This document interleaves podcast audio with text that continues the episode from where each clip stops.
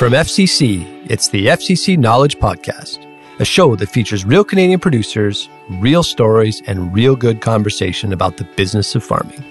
I'm your host, Marty Seymour. At that time, we were probably selling close to or around a million dollars worth of trees. Suddenly, half of our sales disappeared. It just suddenly overnight became worthless. Join us as we continue to highlight the real experience of farm business entrepreneurs and the lessons we can learn and apply to our own lives and operations. Today, we're talking to Todd Baker, a tree nursery farmer from Ontario. Todd and his operation are no stranger to adversity. We'll hear about some of the highs and lows his operation has gone through and what they did to survive some of those toughest moments in business. We'll also draw on Todd's experience and expertise as a consultant and a farmer. We talk about why tech adoption and digitization represent such an important opportunity in agriculture. And lastly, we're going to round out our chat by hitting on some of the key points on communication as a leader. Stay tuned for some great stuff.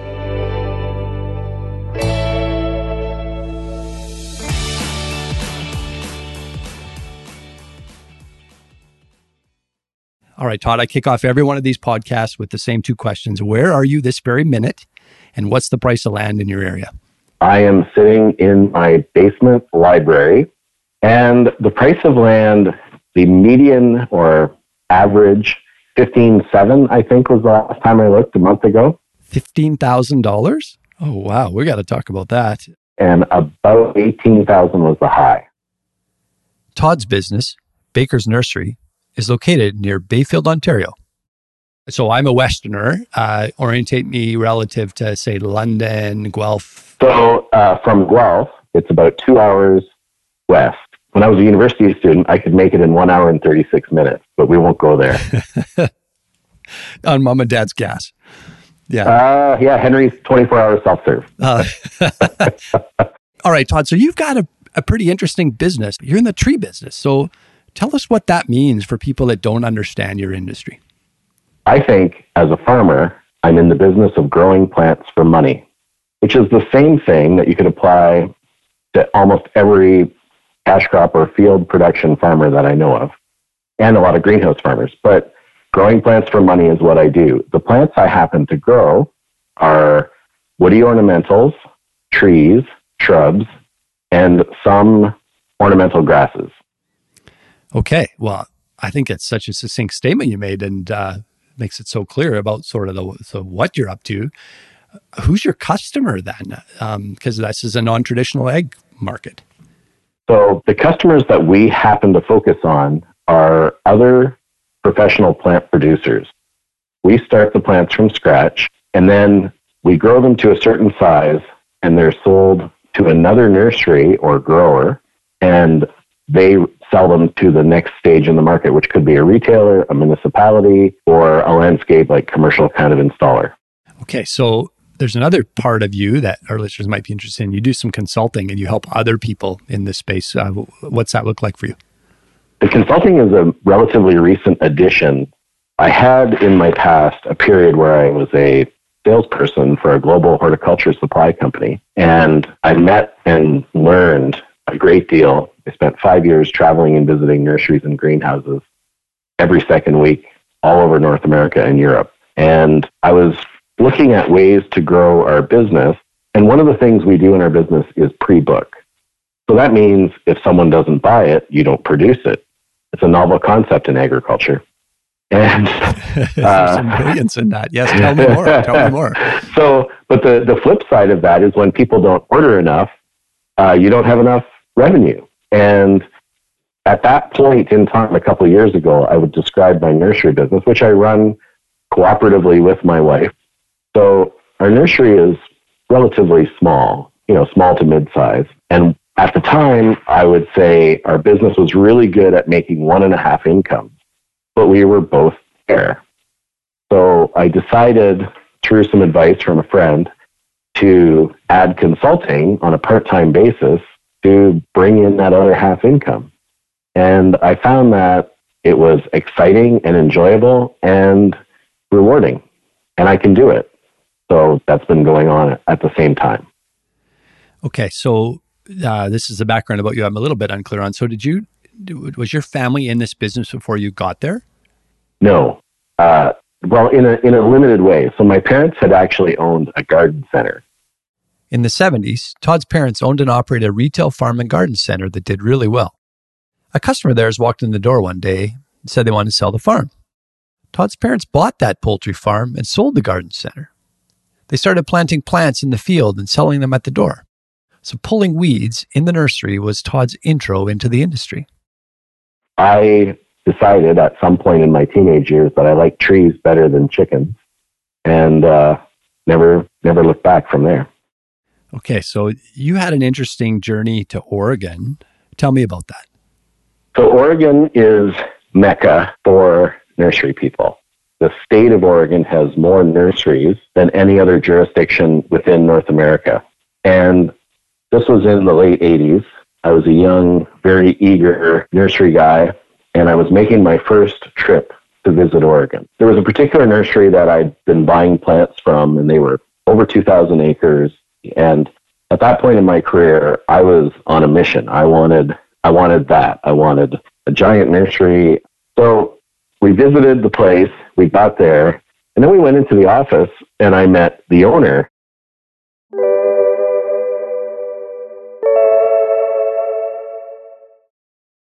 Here was this guy.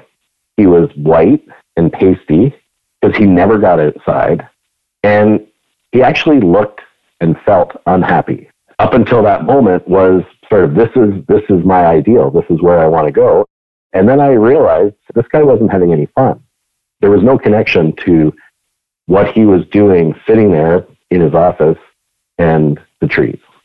So I realized that I didn't want what I wanted. I think it's I think it's super wise of you in your young age to see that and have the clarity to say, hmm, maybe that isn't the direction that I want my business to go. And um, let's fast forward a few years then. So now we're into 02 and you have an ash tree challenge. So tell me about that setback. Just to set the stage, the ash tree was up until 2002 and 2003 a staple of nursery production. So it was a, a plant that was very vigorous. It was easy to grow. It produced a high in a high yield. Hands down, my favorite crop because it was easy and it made lots of money. And welcome, you know, welcome to North America, the emerald ash borer. The emerald ash borer is a pest with no known predators in North America. It landed somewhere in East Michigan first. When it was discovered in 2002, it was already well established there. It was killing trees completely in the region. It spread from there.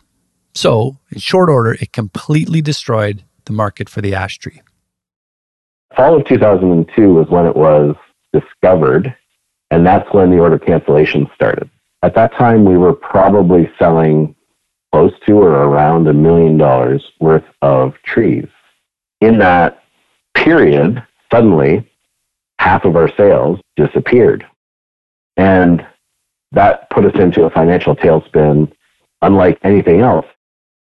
It just suddenly overnight became worthless.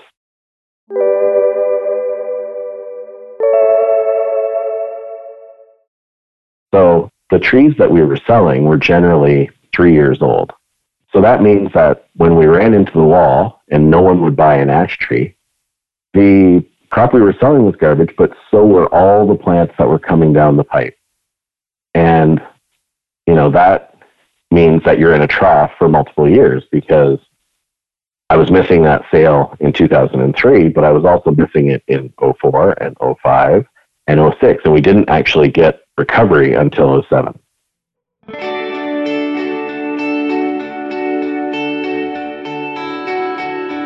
After the break, Todd shares some of the things they did to help Baker's Nursery survive through to that 07 recovery. We also grill him a bit on the opportunities and barriers related to tech adoption across the industry and his experiences with digitization and how it can help your business. What do you tell those guys when there's pushback to say, why do I crunch all that data when 70% of the outcomes out of my control? Well, you know, you still got 30% to work with. How many of that, how much of that do you want to give up? If you only have 30% that you can manage, then you shouldn't give an inch on that 30%.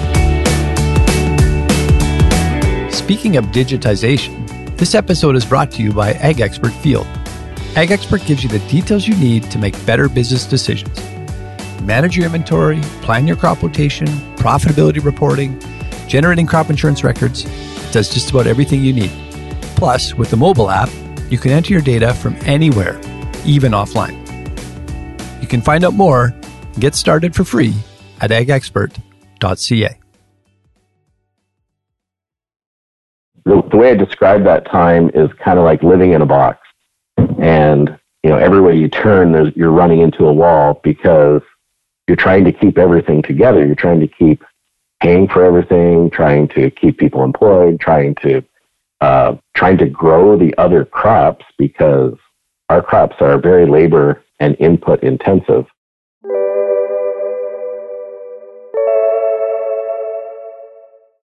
And you know, that, you know, I learned a lot of survival skills in, in that trough uh, because we did survive. And, uh, you know, we came out of it, you know, very strong in 2007.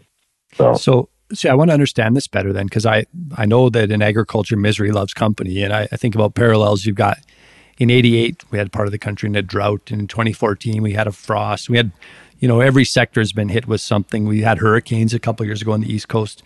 Um, I think our listeners really want to know how did you, so you got this high valued crop that basically goes to zero value. You got marginal support from an insurance program.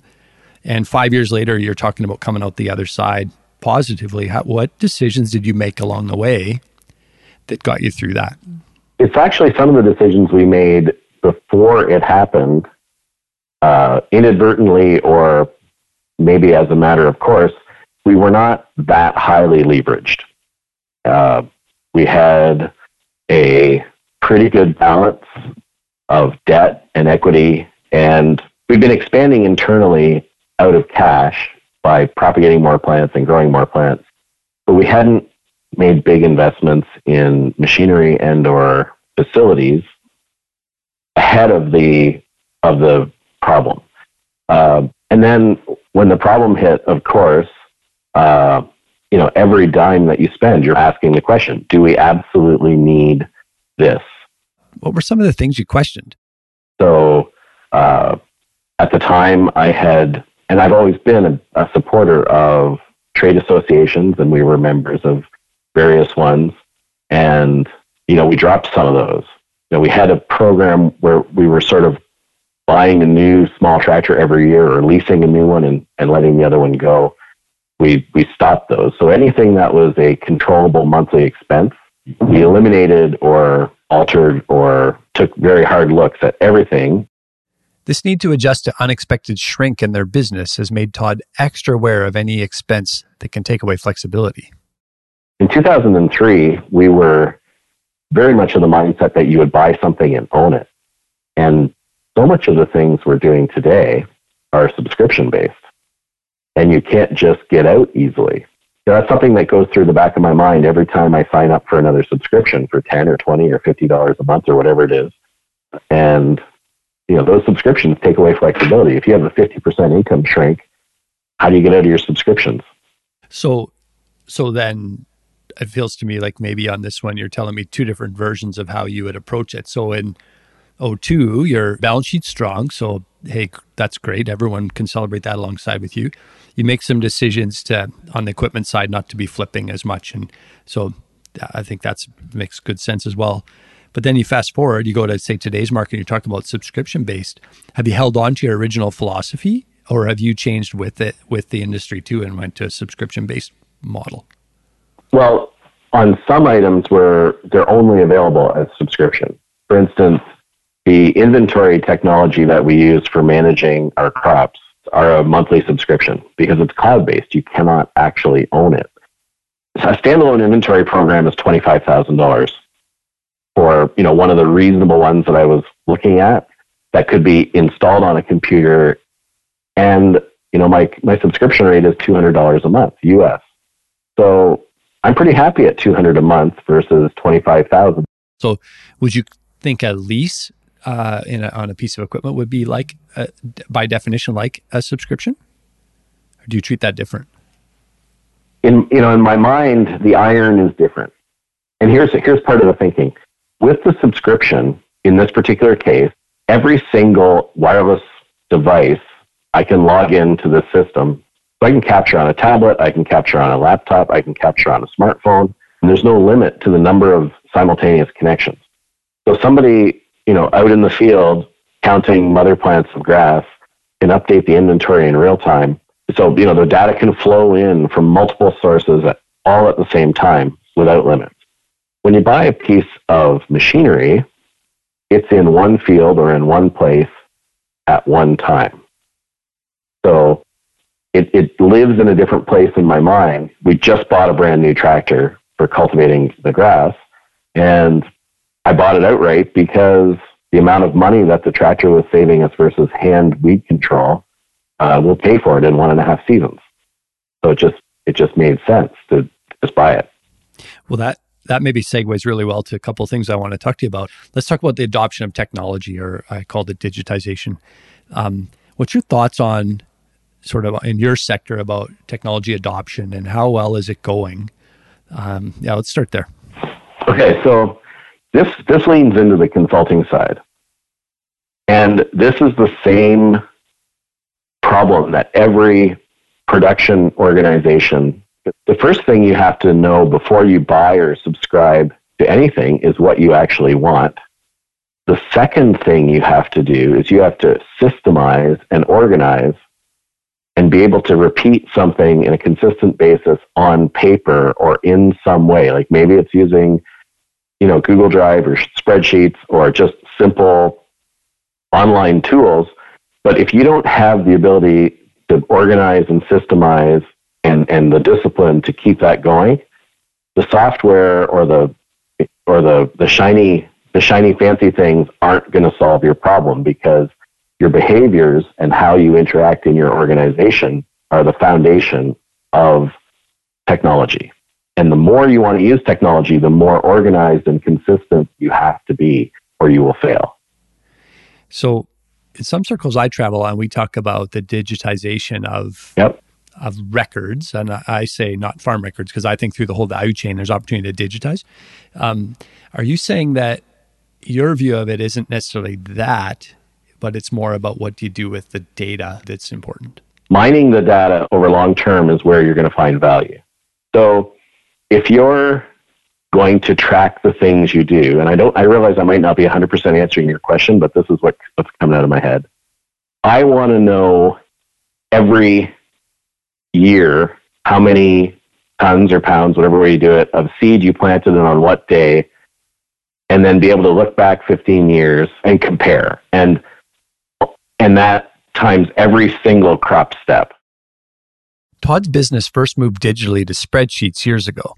Then, five years ago, they started using cloud based spreadsheets and node apps with a tablet to track and update.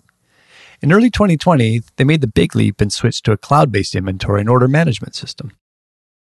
So in my business, we're keeping track of how many cuttings did we stick, how many days were they in the mist when we took them out of the mist, and then when they're transplanted, there's many steps in producing a plant. We try to track every time we touch them and every time there's a shrink. And we're building a data pool and a data set of how many days does it take? What, what are our yields? Where do we lose plants? because that allows us to make a much more accurate costing model. And not only does it allow the costing model, but it allows us to apply management. It's sort of like, why are we losing so many plants at this step? Is there something we can do to reduce these losses?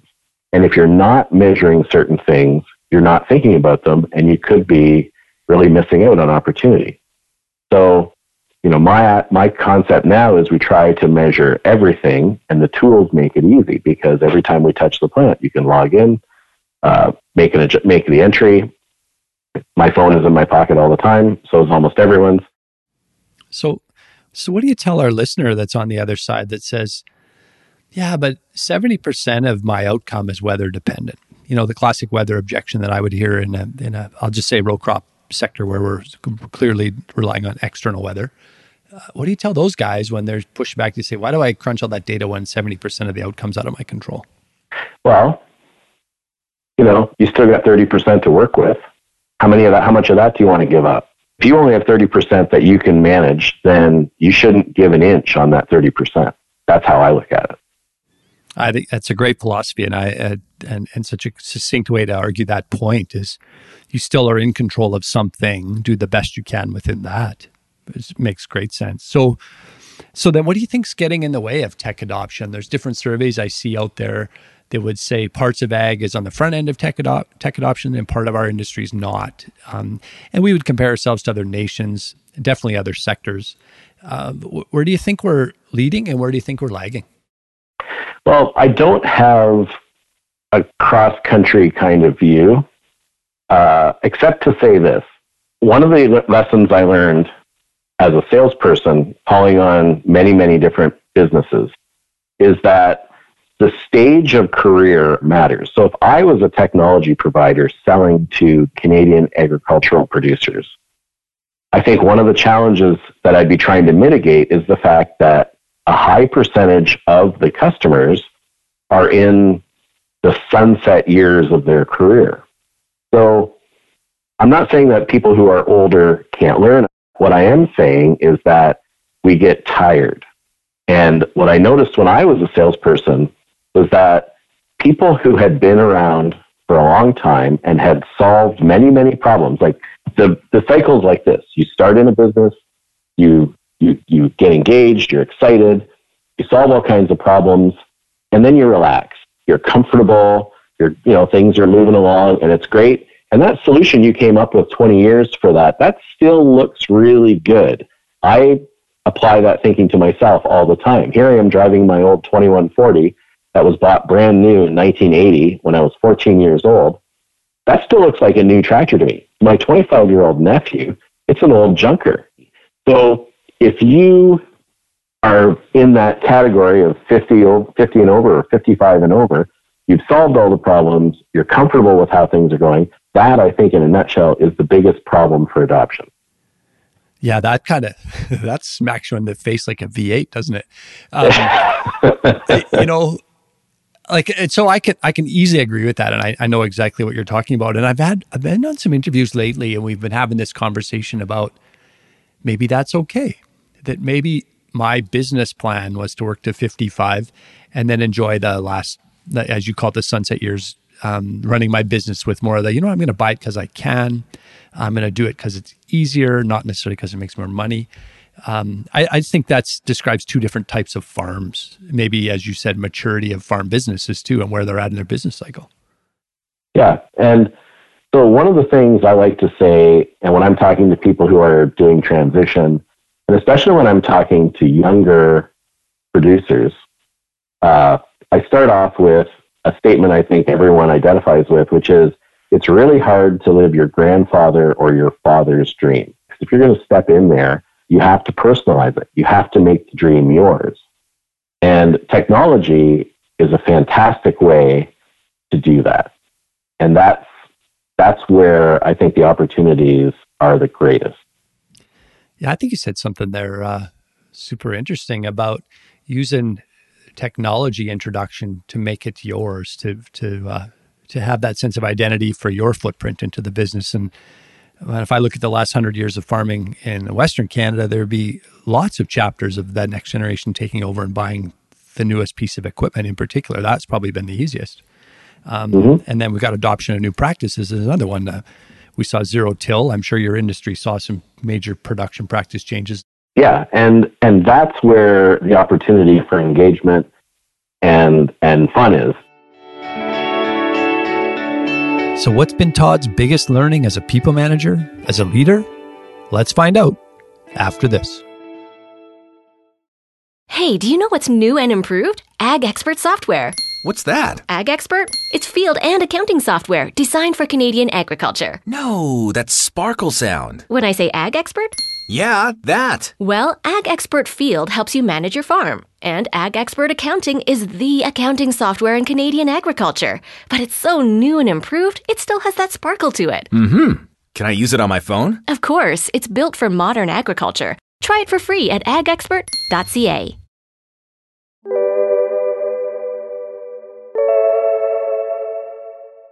Okay, let's shift gears a little bit. I obviously in a business like yours, you've got some labor intensity. There's some seasonality to it. I want to talk about managing people and leadership, and uh, you know maybe uh, help us understand how big your staff complement is at your high season. Through the year, there's a cycle of more and less staff. We start off in March with six or eight people, and that number will grow into June, July, possibly to 10. And then it starts tailing off in August. September, four to five people. And this fall, we're going to probably go back up to eight people till Christmas. Before the ash tree event in 2003, Baker's Nursery employed approximately 34 staff at peak season. So, for our listeners that manage people, I think most of us would acknowledge communication is probably always the biggest challenge to managing people. And I joke with my team that if they would just read my mind, it would make me a way better communicator. I, I, have to echo your communication statements. Uh, we have an employee handbook. We have, and, and it's short. It's not full of jargon or legalese, but it's designed to answer the questions that everyone has. It talks about showing up for work. It talks about personal and protective equipment. It talks about protecting yourself from sun and dehydration. It talks about if you want to borrow the pickup truck and everything in between. So then comes communication when it comes to getting the jobs done that you want done. Now, growing trees is not something that people ever kind of run into on their way, you know, through life and then they land at the nursery to work. A lot of the things we have to do are fairly detailed and appear fairly complex until you're initiated and you have some experience. You got a story to share about maybe where you were just out of sync with some of your people? Sure. So there's a there's a guy who worked for me for for many years, and he he was he was a a guy who was had a full time job, but he was on shift work, and he liked to make extra money. So he was always available every second week for either mornings or afternoons, and I would have him do odd jobs. And with something I noticed in, with this particular individual, every time I gave him a job, he would interpret it in a, in a way that I didn't intend. That once he explained it to me, I got I got how he got there. But I would give him a job and I would go away to do a different job and I would come back and he would have done something different than I asked. And it became a running joke for me to see what I was going to get. And I laugh about it now. At the time, it was a little frustrating, but that is, in a nutshell, the biggest challenge of conveying your intent with another individual to perform an action. So, what technique have you adopted then to to do that? I think everybody kind of goes at it different. What's been your best practice on this clarity thing we're all seeking? So, what we're really you know, we're not just talking about, hey, go do that job. What we're really talking about is creating a framework so that the, the workers, worker, workers, realize what their role is and how important it is.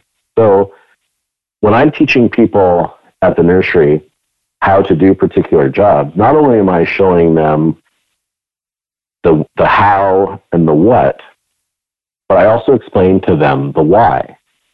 Every single step that we do when we're growing plants has the potential to add or distract or delete value. So, so if I heard you right, you're saying that why has been the anchor piece for you. This, this is why we're doing it this way. That's that's driven the clarity of communication. That's that's the big driver. Trying to link all those pieces together so people understand.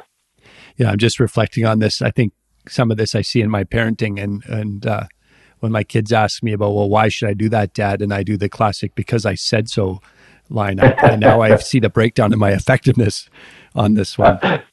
My last question for you is if you've had some quite highs and lows in your business and so if you look back on it what advice would you give your 20 year old self? I would tell my 20 year old self to focus more on people because all the good things come from people. And when I was younger, I think I was a little more focused on the, the whats, the, the trees, the tractors, the farms, the, you know, the, the toys. And, you know, the truth is, is that my success that I have now is because of the relationships that I've made with people. All the rest comes after that. Yeah, I, I think that's wise beyond your years. Uh, if you just think about, we spend so much time in agriculture preaching, uh, look at your numbers, measure and manage, and, and we sometimes forget the soft side, which is we really do gain our our power through the people around us. Um, and so clearly, you've surrounded yourself with good people too. Thank you.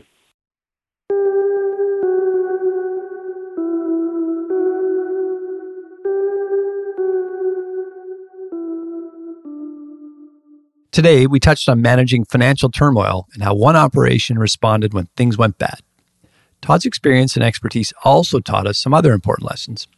Here's my top four. First up, consider your subscriptions. While they offer a good fit financially month to month, they do reduce your overall flexibility if money stops flowing in. Certain items, like cloud based softwares, they may make the most sense as a subscription. Second, adoption of new technology is a great way to make the farm business you take over your own. Going digital represents an opportunity in general, of course, but making the most out of your farm data over the long term and using it year over year for comparisons, that's the key to turning data into results. Next, the why is important. Maybe even more important than the what. As you coach and train folks on the things that you want them to do, just remember to anchor the what you're teaching with the why you're doing it and how it fits into the bigger picture. And finally, don't forget the people. The stuff, it's important, of course, but the people are what makes all the difference in your success.